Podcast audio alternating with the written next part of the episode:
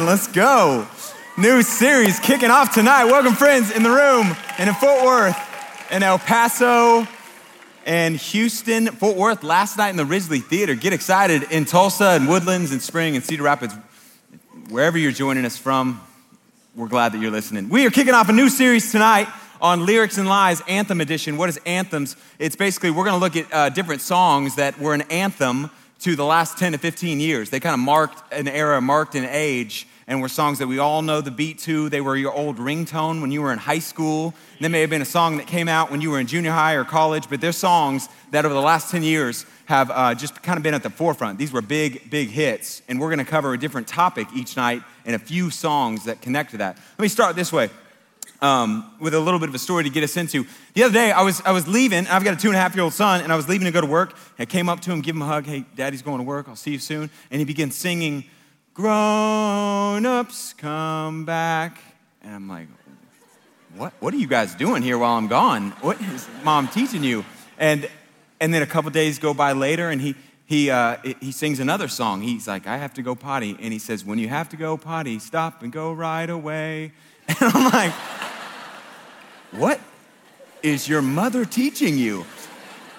And then it happened another time where he was like upset about something. And he was like, When you feel so mad that you want to roar, take a deep breath and count to four. It's like, man, this is Eminem. We are raising a prodigy right here. But what had happened was he had been watching a TV show called Daniel Tiger. Oh my gosh, well, I got some big Daniel Tiger fans in the room. Wow, that's curveball. Uh, which is this the show that, that I'm not even gonna go into, but point being, on the show, they have like little songs that they'll teach and have the kids sing as they watch, and uh, in order to teach and instruct their behavior. It's pretty genius when you think about it, because in listening to it, it's uh, instructing how they act, and it's influencing how he behaves and how he thinks about the world and even sees the world around him. That, hey, grown ups leave, but they come back. When you gotta go to the bathroom, you gotta go, and on and on. And I start there because, in a similar way, this is really something we never grow out of. That the songs we listen to, the things that we watch, and specifically for this series, the things that we're listening to influence the way that we think about the world around us. They influence the way that we see, the way that we behave oftentimes, and they have uh, an influence over how we see ourselves, what we think is valuable, where we think, you know, uh, fun is to be had, and just kind of how we see and perceive and behave inside of the world to varying degrees. And so we're going to tackle in this series different songs that have shaped uh, really the last kind of 10 to 15 years and have shaped us and shape parts of the way that we think about the world and attack some of the lies that are contained within the songs that are there. There's no question music is powerful. Abraham Lincoln had a quote where he said, and I'll read it so I don't butcher it Whoever writes the nation's songs shapes the nation's soul. I mean, how powerful is that? And you're thinking, like, Abe, what were you guys listening to back then? I mean, for real. But even then, he's going, hey, the power of music and the power to write the songs that people are singing is going to be a power that's going to get implanted into people's heads. I mean, think about how many songs, um, you know, that, uh, uh, how many song lyrics you have memorized and how many more you have memorized than all the scriptures, if you put together, you have memorized. It's crazy. And so we're going to look at specifically certain lies over the next four weeks together. Tonight, uh, we're going to look at a, uh, a couple of lies that are embedded over and over and over again and have been over and over embedded into different songs in the last 10 years. And so let me, let me just play a few of them that'll give us a little framework. Here's what's embedded inside of all those songs. And it sounds uh, silly, but it's this idea that, hey, you're perfect just the way you are. You do you. Anyone who tells you you need to change or be anything different, they're just haters. Brush them off. You do you. You're perfect just the way that you are. And it's a message that is at the forefront, really, of so much of our culture.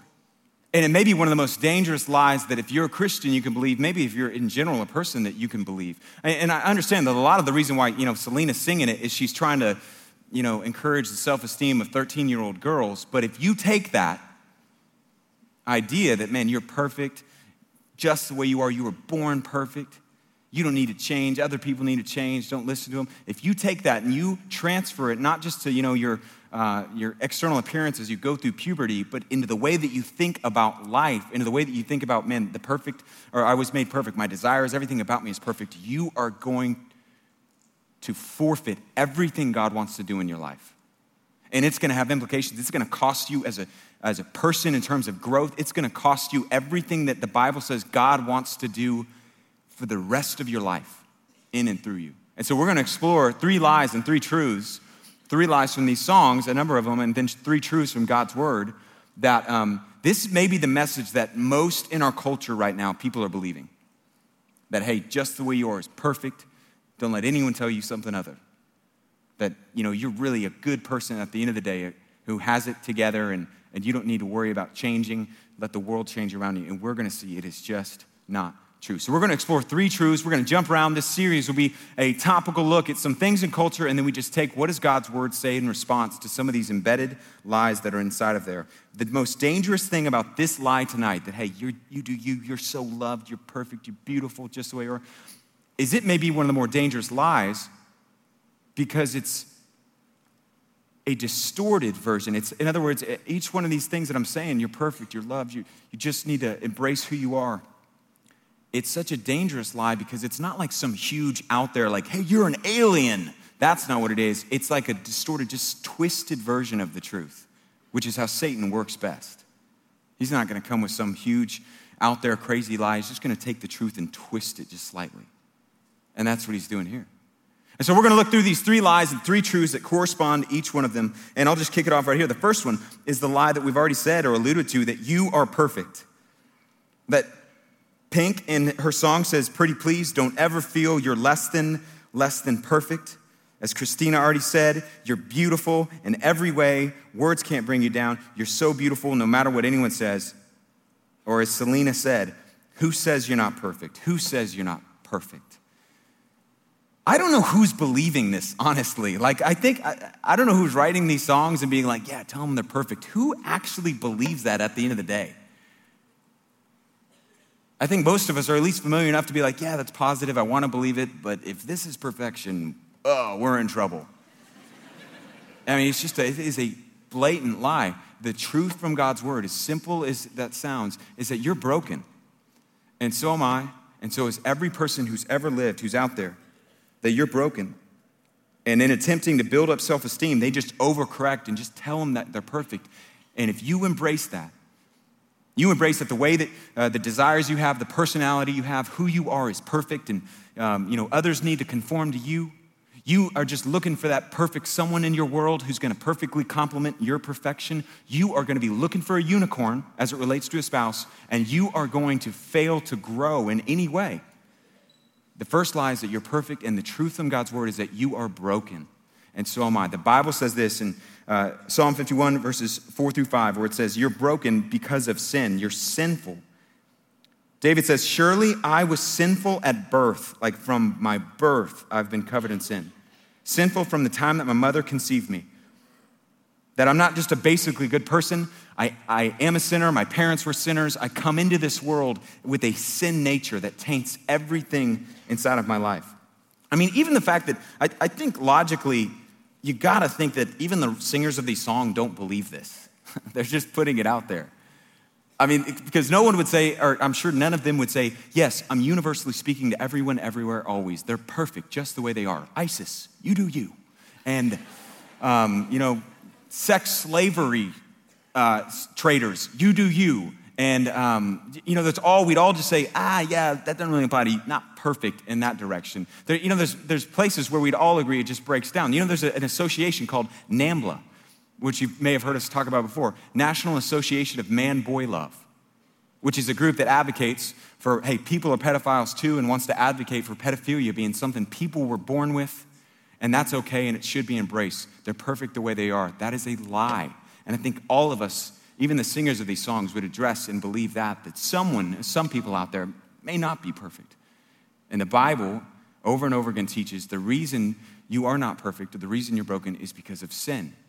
That sin came into the world, and when Adam sinned, it's like he caught the infection, and everything inside of him was contaminated, and every descendant that he would ever have, Adam being Adam and Eve, are the original uh, beginning of creation and the original parents, if you will, of all of human race, When Adam sinned, he introduced sin into all of the world, and all of a sudden, all of his descendants caught the disease. All of them were contaminated. In Romans chapter 5, verses 12, it says this that Adam, just as sin entered the world through one man, and death through sin, in the same way, death came to all people because all sinned. Basically, the Bible teaches that, hey, in Adam, all of us, uh, when Adam sinned, all of his DNA all of a sudden was tainted and contaminated with sin, and for all of human history, every child of Adam, son of Adam or daughter of Eve, has been infected with the disease that's around you. Uh, the Bible says this is a sin nature. What is a sin nature? Sin nature means sinning comes naturally.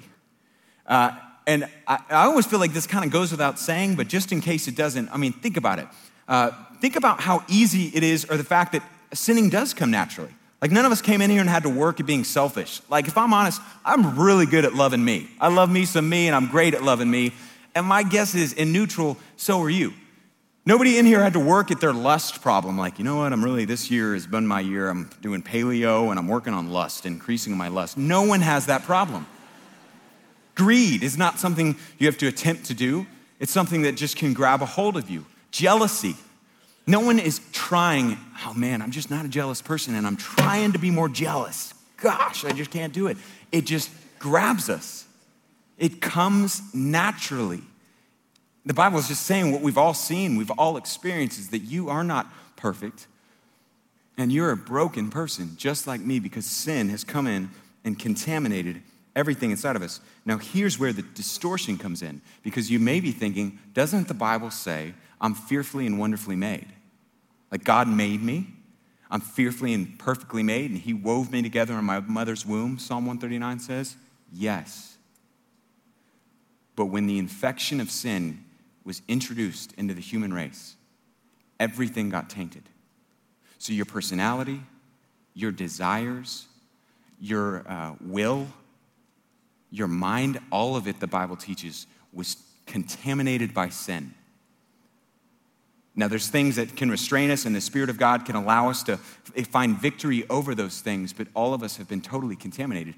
And everything that sin has touched is contaminated. It's a little bit like this. This is going to be a weird illustration, but just go with me here for a second. Let's say we're hanging out this Saturday. You come over, hanging at my house, and, we're getting together, and I'm like, oh, yeah, I'm going to make some punch. We're hanging in the backyard. It's going great. We're grilling. All of a sudden, uh, you go and you go to drink some punch, and uh, I'm like, hey, just want to give you a heads up. Um, I had the punch on the ground. My dog came over, peed in the punch. So just you, you do you. And um, here's what I'm confident. I know this is so. Just go with me. Here's what I'm confident. Your next question would not be, well, how much pee? how much? It would be, okay, I'm to pass hard pass on the punch. I'm okay. Because any contamination, it's ruined. The punch is done. Such a weird illustration. And the Bible says that in the same way, when sin touched humanity and when sin, which is a part of your life by choice and by birth, you were born with a sin nature and you choose to sin. And in doing so, when sin touched the human race, it contaminated everything. And there's varying degrees to how much sin has been a part of your life, but according to the Bible, you are broken. And sin has come in and contaminated everything that it's touched everything that it starts. So the first point is that you're not perfect, you are broken. And if you're going to experience healing from any brokenness or growth in your life, you will have to come to the place where you realize, I am broken, which means the solution for my brokenness doesn't come from me. I don't know if you're a Christian, uh, really, whatever you believe. If you come to the place where you realize, man, I really do have a sin nature, there's something broken in me. What is that? If you're going to experience healing in realizing you're broken, you're taking that first step because you are also realizing, which means the solution to my brokenness doesn't come from in me. The second lie that we see from these songs that we're covering tonight is the lie that, hey, because you are loved, you do not need to change. You just need to accept yourself, love yourself, and move on. Lady Gaga said it this way She says that there's nothing wrong with loving who you are because He, God, made you perfect. So hold your head up, girl. You'll go far. Listen to me when I say, I'm beautiful in my way. God makes no mistakes. I'm on the right track, baby. I was born this way. Don't hide yourself in regret. Just love yourself and you're set. I'm on the right track, baby, I was born this way. The lie again. Hey, you're loved. Just love yourself and you'll be set. Who you are, you do you. That's all that you need to worry about. You don't need to change. You're loved just as you are. And the Bible says the Christian, Christian message is that because you are loved, Christ wants to change you.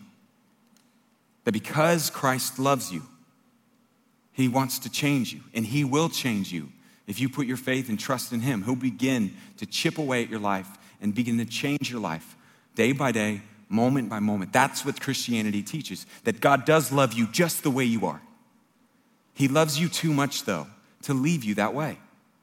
This is what the Bible teaches that God loves you just exactly like you walked in here right now, wherever you're in, in this room, whatever your uh, spiritual journey is, whatever sin struggle you're having, dominate your life. Whatever your past is, whatever you've done, God is crazy in love with you. And He loves you so much that He doesn't just accept you, He accepts you and loves you enough to not accept you not changing. That He's gonna come in and because He loves, begin to change, and transform your life. That's what the Christian life is. It's not static. It's not, hey, I put my faith on the shelf and it's just, uh, you know, I keep work at work and church at church. It is a constant growing to meet more like Jesus. The Bible says in Romans 8, verses 28 and 29, this that we know in all things, God works for the good of those who love him, who've been called according to his purpose. So he's talking about Christians. And here's the good that God works about. For those who God foreknew, he predestined to be conformed or to be transformed into the image of his son that he might be the firstborn among many brothers and sisters. So that the Bible teaches is that because God loves you, he's going to come into your life and begin to transform anything inside of your life that does not look like Jesus. Um, there is a uh, I don't know if you're familiar with the statue of David. Um, it was by Michelangelo. And um, there we go. There's the PG version, folks. Um, when Michelangelo constructed this, which was you know a few hundred years ago, it's amazing structure. It's one of just the things that people travel all over the world to construct. And Michelangelo was asked one day, "How did you make it? How did you construct, or how did you chisel out this incredible thing from a single block of marble?" And he said it was easy. I just chiseled away everything that didn't look like David. That's what the Bible teaches God is doing in your life. That for the rest of your life, if you're a Christian, He loves you too much to leave you that way. And He's gonna chisel every single part of your life that is not consistent with His Son because He loves you. And it would be unloving to stop at anything short. I, I, uh, I have, um, like I mentioned earlier, a, a son, and uh, we recently went to the uh, doctor, and the doctor said, Hey, there's a couple things you guys, as parents, need to uh, make sure change in your son before his three, three-year-old birthday. And she said, uh, you got to get the uh, whole uh, potty training thing down and um, the middle of the night wake-ups and uh, the pacifier. I know this is exciting stuff. Welcome to my world. What's the middle of the night wake ups? We're at this stage where he's like, he's gonna come at either 2 a.m., 3 a.m. I'll be awake, just FYI. He's gonna come into our room. Uh, I won't be awake naturally, but he's gonna come in, wake me up, and then, then it's a game of like whatever I have to tell you in order to get to stay up for a little bit. So it's like, hey, I'm thirsty right now. Or um, I, I drank too much water. Or he'll come in and be like, I need to put socks on. Or he'll come in again and be like, I need to take my socks off. My, the best one, true story. This kid is gonna be a lawyer. He came in and was like, I need to change my socks. These socks have been on for too long. And uh, he just like, oh my gosh, this is terrible. And then the potty training thing goes without saying, pacifier thing.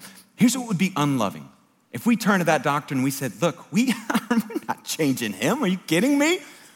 That would be so unloving. Uh, we're gonna let him do him, okay? If he wants to wear a diaper when he's in high school, that's great pacifier, we're cool with it. If he marries some girl someday and wakes her up at two and is like, Can you change my socks? We're great with that. because we love our child. You would be like, You guys are lunatics. You are cuckoo for Cocoa Puffs. What is wrong with you? That's not loving to a child. That's what God and the Bible teaches over and over. God is doing, his, He's a part of bringing change in your life and in my life, not because um, He doesn't love you, but precisely or exactly because he, he's crazy about you and he loves you. And he wants to see you become all that you can be. And He knows that all that your potential to be is connected to you becoming more and more like Christ, more free from sin, more and more to look like Jesus. And so a lot of times people will say things like, man, that's just the way that I am. I, um, you know, I'm a short tempered kind of guy.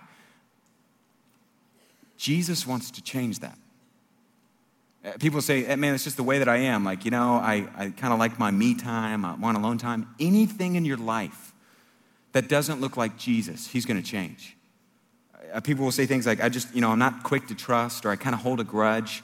Everything in your life that doesn't look like Jesus, the Spirit of God wants to kill and change. And that's what he's going to do. And in eternity, fully and finally, but from now until then, that's what the Spirit of God is at work, convicting and bringing about to chisel away every part of you that doesn't look like Jesus. That's what the message of Christianity is. Not because you're loved, you don't need to change. Because God loves you, He will bring about change and wants to bring about change inside of your life, inside of me. And then finally, third point comes from uh, a song that um, was written by Macklemore, the rapper. That same love that I can't change, even if I tried, even if I wanted to, I can't change. Now, I, I don't want to go into, when this song came out, um, it was clearly connected to another message. Um, that, you know, in case you're you were under a rock in 2015 or underground. It was connected uh, to the homosexual um, uh, movement, and it's clearly about that. What I'm connecting to in this song is a message that's repeated here, repeated over and over again that, hey, you can't change, you shouldn't try, you should just embrace and accept who you are. And it's a lie. The idea that change is impossible is a lie where he gets it right is the truth is, as Christians, we believe you can't change. That's right. But Christ can change you, is the truth. That you can't change on your own, but Christ can come in and will come in to all who allow him and accept him as Lord and Savior, and he will begin to bring about change inside of your life and inside of my life. There's really three ways that the Bible says uh, he brings about change inside of our life. So I just want to talk about that quickly, and then um, show an example of, of the ways that God brings about change and then close, and, and we'll be done from there. But there's three ways. If you want to experience change, if you're going to change, if you're going to experience change in your life, it's going to involve these three criteria or these three things that over and over again God says, This is the means by which I transform people.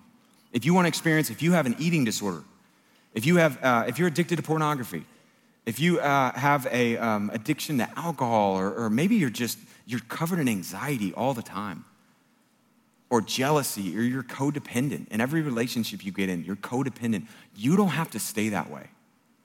And the God who's there promises that if you will come to Him and allow Him to work and allow specifically follow Him in these three ways, you will experience freedom. This is the method by which God changes and transforms people. People say, I got family members that are like, you know, people don't really change. People change. I don't know who you're hanging out with if you're like, oh, people don't change. Apparently, your friends don't change. I work around people all the time that have been radically changed. I mean, I was going around with our team today, just in our team time, and we got everything from my, hey, I was divorced, I was addicted, I was overwhelmed in anxiety, I was an alcoholic, everything in between. And these people, it's like, man, I would have thought you grew up on a seminary or something, or like you were just, you spent your whole life in church because God has radically transformed your life.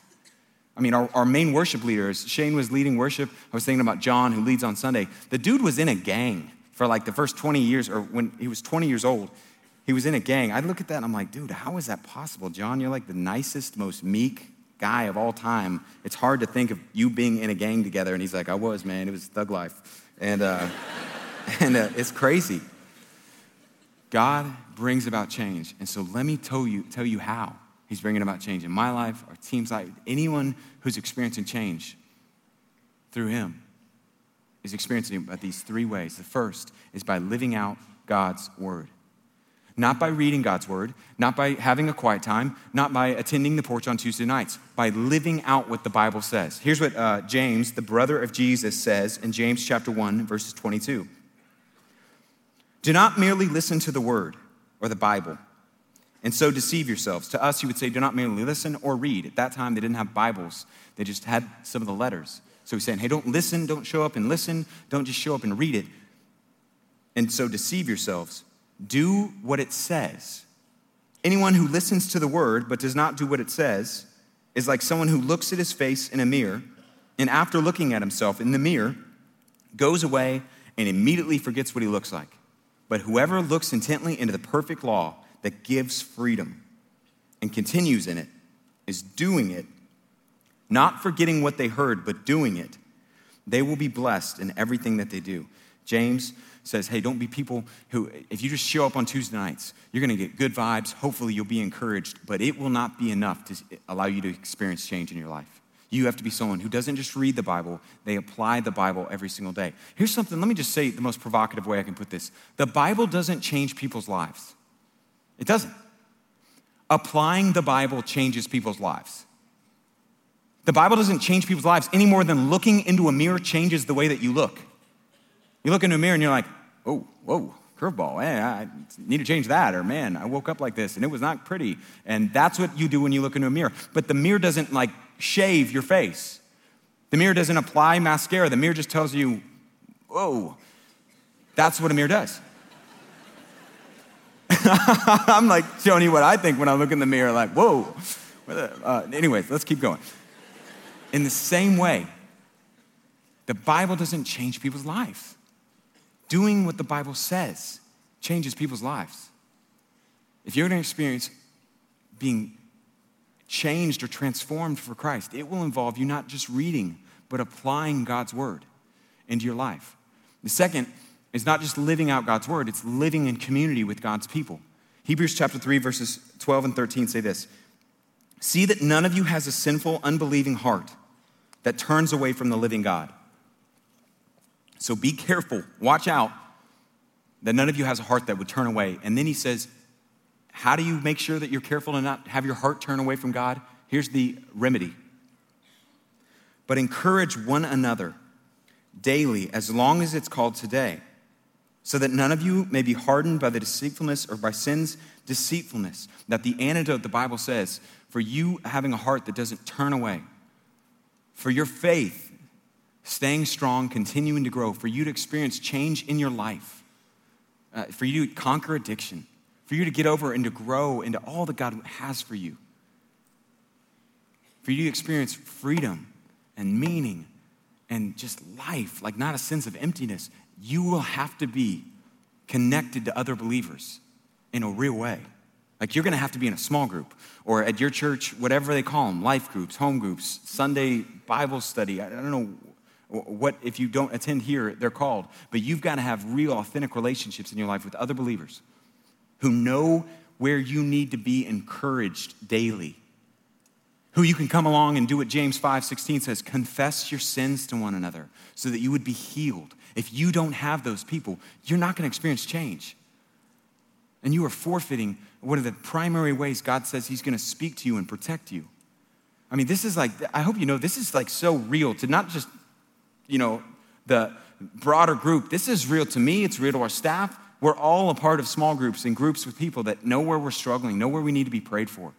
Uh, recently, in the past few weeks, I entered into another group called Regen, where I'm just going, God, I, there's areas of my heart I hate. I'm prideful. And I think that I'm better than people. I think that I know better, candidly. I'm always like, yeah, that's dumb. And I think that I know better, and I hate it. And I don't want to live the rest of my life allowing pride to hurt my relationships, to hinder growing into the person. I, I have control problems and anger problems. And I don't want to allow those things that impact my life. I want to take ground. And the good news is, I know that there's a God who changes people. I've seen him change in my own life. And he's a God that when you and I begin to apply these things brings about change inside of your life, there is hope. You do not have to stay the way that you are. And the Spirit of God doesn't want you to stay the way that you are. But you will if you're not living in community. If other people are not aware of the areas where you are tempted, where you are giving into sin, Whether people are not coming along you regularly, not like I call this guy on the phone every now and then, and then I call her and we talk every now and then, we're accountability, and they say they pray. Daily, it says. They are in your life. And if you do not have that, you are missing out on one of the key ways that God brings change. If you are dating and the person you're dating doesn't have that, you should be scared. I don't know how more lovingly to put it. You should be afraid. And you should tell that person, you need community because you are dating someone who the Bible says is a fool. Proverbs 18:1 says, Whoever isolates himself quarrels or fights against sound wisdom. What do you call someone who fights against sound wisdom? A fool. And it says they seek their own desires. They do what, you know, they think at the end of the day, hey, I prayed about it, this is what I think I should do. And the Bible says that person living in isolation is a fool. Am I saying you should break up? I don't know. I'm saying that you're dating someone who's living foolishly. And you should be scared, or you should at least bring the conversation up and be like, hey, girl, I'm gonna make sure you're not seven times a crazy. Do you have community? Or, hey, guy, what's the deal? Are there guys in your life that know what's going on? Number three, so living out God's word, living in community with God's people. And then the third one is living in dependence on God's Spirit the um, Bible says that the Christian life is a constant, Lord, I'm just dependent on you, one day at a time, one day at a time. What does it look like to live dependent on God's Spirit? Um, this one, honestly, I think is the hardest one to try to communicate. I think it's a constant communication and prayer of God, will you help me right now? Will you help me? I'm, I'm going to walk into this room. I'm going to be tempted to be concerned about what everyone else thinks about me. God, will you help me right now as, as I, I just get overwhelmed thinking about the future and I need your help? I'm constantly like inviting you. I'm constantly trying to be sensitive to when the Lord, I feel like, is kind of pricking, like, hey, um, I want you to speak up right now and be sensitive to his leading. I think it involves being dependent on the Spirit is a constant prayer communication and an awareness of God's presence and sovereignty in your life. Those are big words. They may not uh, mean as clear, but I think that's honestly one of the best or best way I know how to put it is it is a constant, I'm just constantly aware, I'm constantly communicating with you, God. Will you help me, Lord? I'm dependent on you. If this is on my strength, I'm not gonna make it. Lord, will you help me? In that posture of I'm dependent on you. And then just an awareness that, hey, God, you're at work, you're around me, you're in control, that I'm constantly dependent on you. You know what just happened. You're not surprised by these events. And so I'm going to trust you. Will you help me that you live living out God's word, living in community with God's people, and living in constant dependence on the Spirit of God? I think it's, it's such a tragedy that so many people put their, their faith on the shelf and they don't experience change. I mean, how many, how many uh, people over the age of 35 do you know that, like, oh, yeah, hey, I'm a Christian, that's important to me, but it doesn't impact anything about their life. Doesn't impact the way that they did marriage, doesn't impact the way that they handle finances. It impacts the way that they attend X church every so often, and you know, that's a good thing. The Bible says your whole life, for the rest of your life, God wants to transform you and bring about change. And there is no limit. Gosh, I just want you to get this so bad. You have no idea how God wants to use you. You have no idea how God can use you, will use you. Like inside of the room, there's probably honestly an overestimating of yourself. You think more highly of who you are right now, and you don't think highly enough about who you could be and who God wants you to be.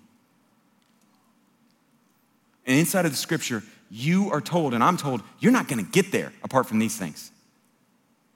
You're not gonna experience, you, you probably could not dream enough, highly enough of the person, the father you could be, the mother you could be, the, the husband, wife, the uh, type of leader, follower of Jesus, the influencer that you could be. There is no ceiling that is beyond what God can do with your life. You're probably underestimating that and overestimating where you are right now. And the God who's there says, Man, if you will daily and everyday ordinary moments live out my word, be dependent on me, and walk in community with other believers, you do that, you're gonna see transformation like you wouldn't even believe. This is how it's always worked, how it always will work, and how God is at work right now. In fact, instead of our ministry, we were talking today with some friends in Fort Worth. Fort Worth is this is their last time in the Ridglea Theater, which is where they've been meeting. There's a, another building that they're moving into, and uh, one of the reasons they're moving out of that is because they're running out of space. Because God is at work changing people's lives in such radical ways. And, um, and so we wanted to hear, or give you a chance to hear from some of the stories that are just taking place from our friends in Fort Worth on a night like this where they are transitioning. So you guys check out these videos, this video.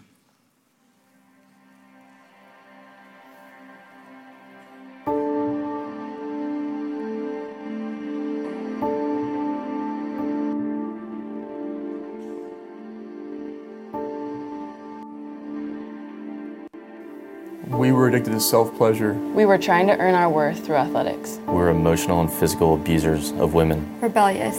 Partiers. Chasing perfection. We manipulated others. Starving for attention. Drowning in pornography and lust. We were addicted to pornography. We were crushed by disease, feeling hopeless, worthless, and forgotten. Consumed by alcohol. Hiding from community sought to numb the pain, lost in abusive relationships, people pleasers who thought we needed to perform for God, obsessed with self worth, consumed by worldly success, numb to the gospel. We were self righteous hypocrites. We were broken, broken, broken. We were broken, broken. We were broken. Then Christ. And then Christ rewrote the desires of my heart. Then Christ showed me that there's healing from addiction. Then Christ used total strangers to remind me just how worthwhile I was in His eyes. And then Christ showed me real freedom. Christ showed me I am valued, loved me fully, filled my life with purpose. He set me free. Then Christ showed me where real fulfillment is found. Then Christ revealed a transformative love for the first time. Now, Christ has given us hope. My sins no longer define me. So come and see. Come and be. Come and see. Come and serve. Come and love. Come and see. Come and see. Come and see. Not our church, but our Jesus. Broken down, all of your troubles, come lay them down. Lay down.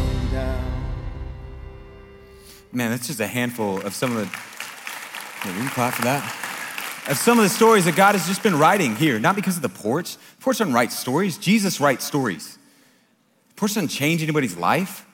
Jesus changes lives. He's doing it in lots of places, lots of churches, lots of places he's at work. In a lot of places he's not. But in the places that he is, they're all doing the same thing. There's no silver bullet.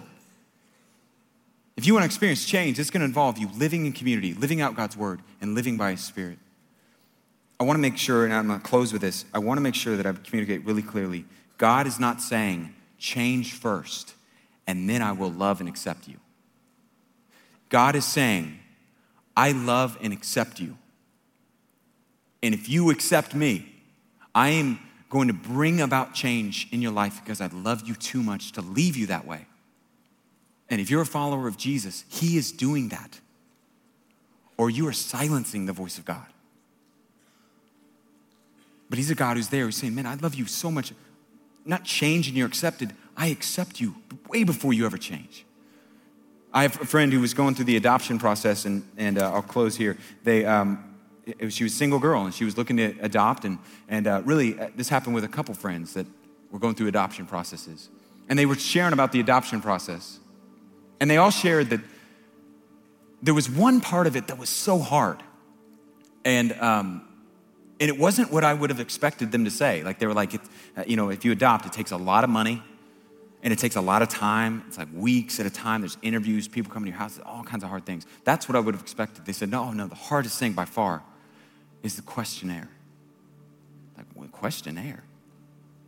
They fill out this questionnaire, they have everyone who wants to adopt, and they have to go through, and it asks questions that just are hard to answer. And because they're questions around, like, what are the boundaries of your acceptance? If the child's blind, will you accept her? him or her. If, if the child has a mental disability, are you willing to accept them? If a child has a physical disability, are you willing to accept them? If so, which ones? If the child has a terminal illness, are you willing to accept them? And it goes through over and over and over again and lays out what the criteria under which they're willing to accept. Billy, you want to hand me the handheld? You guys just talk amongst yourselves real quick. And uh, Travis, am I good? Check, check. I've been wanting to get rid of this pink kind of headphone thing, anyways. Anyways, you go through the boundaries of acceptance and they say, like, hey, these are the ones I'm accepting. Here's why they said it was so hard. It's so interesting. They said every child or every box that you check, you're essentially telling a child they have one less home that they could go to. You're putting parameters on the boundaries of what you're willing to accept someone, boundaries on the willingness that you have to adopt that someone. When God looked at you, when God looked at the human race, here's what I want to make sure you hear me really loud and clear on. He said, There are no boundaries to my acceptance. There's not a person in the room with a story that is too far out, that has done too much, that is too bad of a person, that has uh, wrecked their lives too poorly to be a candidate for my grace, to be a candidate to be someone that I'm going to adopt, that I want to adopt that I want to bring about radical change inside of their life. I will accept them regardless of their story. There is no boundaries to my acceptance. That's what God has said. Every person in this room who's addicted to pornography, who has pornography in their past, who's a manipulator, you're a womanizer. There's guys in this room who are womanizers. There's, there's women in this room. You, there's an abortion in your past you never told anyone about. And the God who's there is not angry at you. He's crazy about you. He loves you so much, he died for you on a cross to communicate that to you to say there's no boundaries to my love, to my acceptance, to those who I will adopt and make my children. I don't know what your story is in the room, but if you're sitting there, and this happens so often where the person's like, man, you just don't know my story, you really think you're the one exception? You must be new here. Because the stories, candidly, just of the, of the people that lead around here are stories of people with incredibly broken past, people with brokenness where we're still saying, God, take my life, help me, Lord, take ground in my heart. I want to be more of God's man. Whatever is in front of you right now, whatever you've never shared with anyone or whatever you feel like is owning you, I want you to know change is possible. There's a Savior who loves you, who gave Himself for you, who has placed no boundaries on His acceptance of you. And yet, like any good parent, if He adopts you into His family by faith, by trusting in Him, He's going to do what good parents do. They raise their kids, they bring about change and growth. And that's what He's going to do in your life. And if He does it, He's going to do it in these three ways with His people, His Spirit, and applying His Word. There is no boundaries to His acceptance and no boundaries to what He wants to do in your life if you will let Him. And the chance is yours tonight. From the God who's there who knows everything wrong with you and says, Man, will you surrender that to me? Walk with my people, and you'll experience freedom, change, life, hope. Let me pray.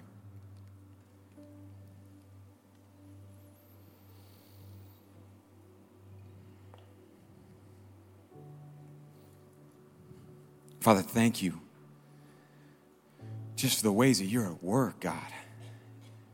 It's, it's undeniable for so many of us who are not perfect, but we're just experiencing that there's a God who loves us enough to convict, to move us towards repentance, to confess. Thank you for the fact that no story in this room is over because there's hope with you. And as we've said before, hope has a name. Jesus. I pray for in this room the man or woman right now who's scared.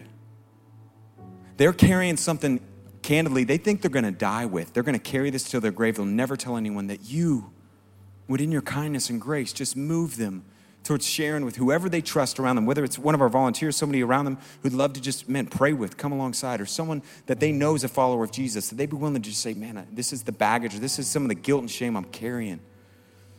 And then into that guilt and into the sin of our life, your grace would run deeper. And you would grab more of us.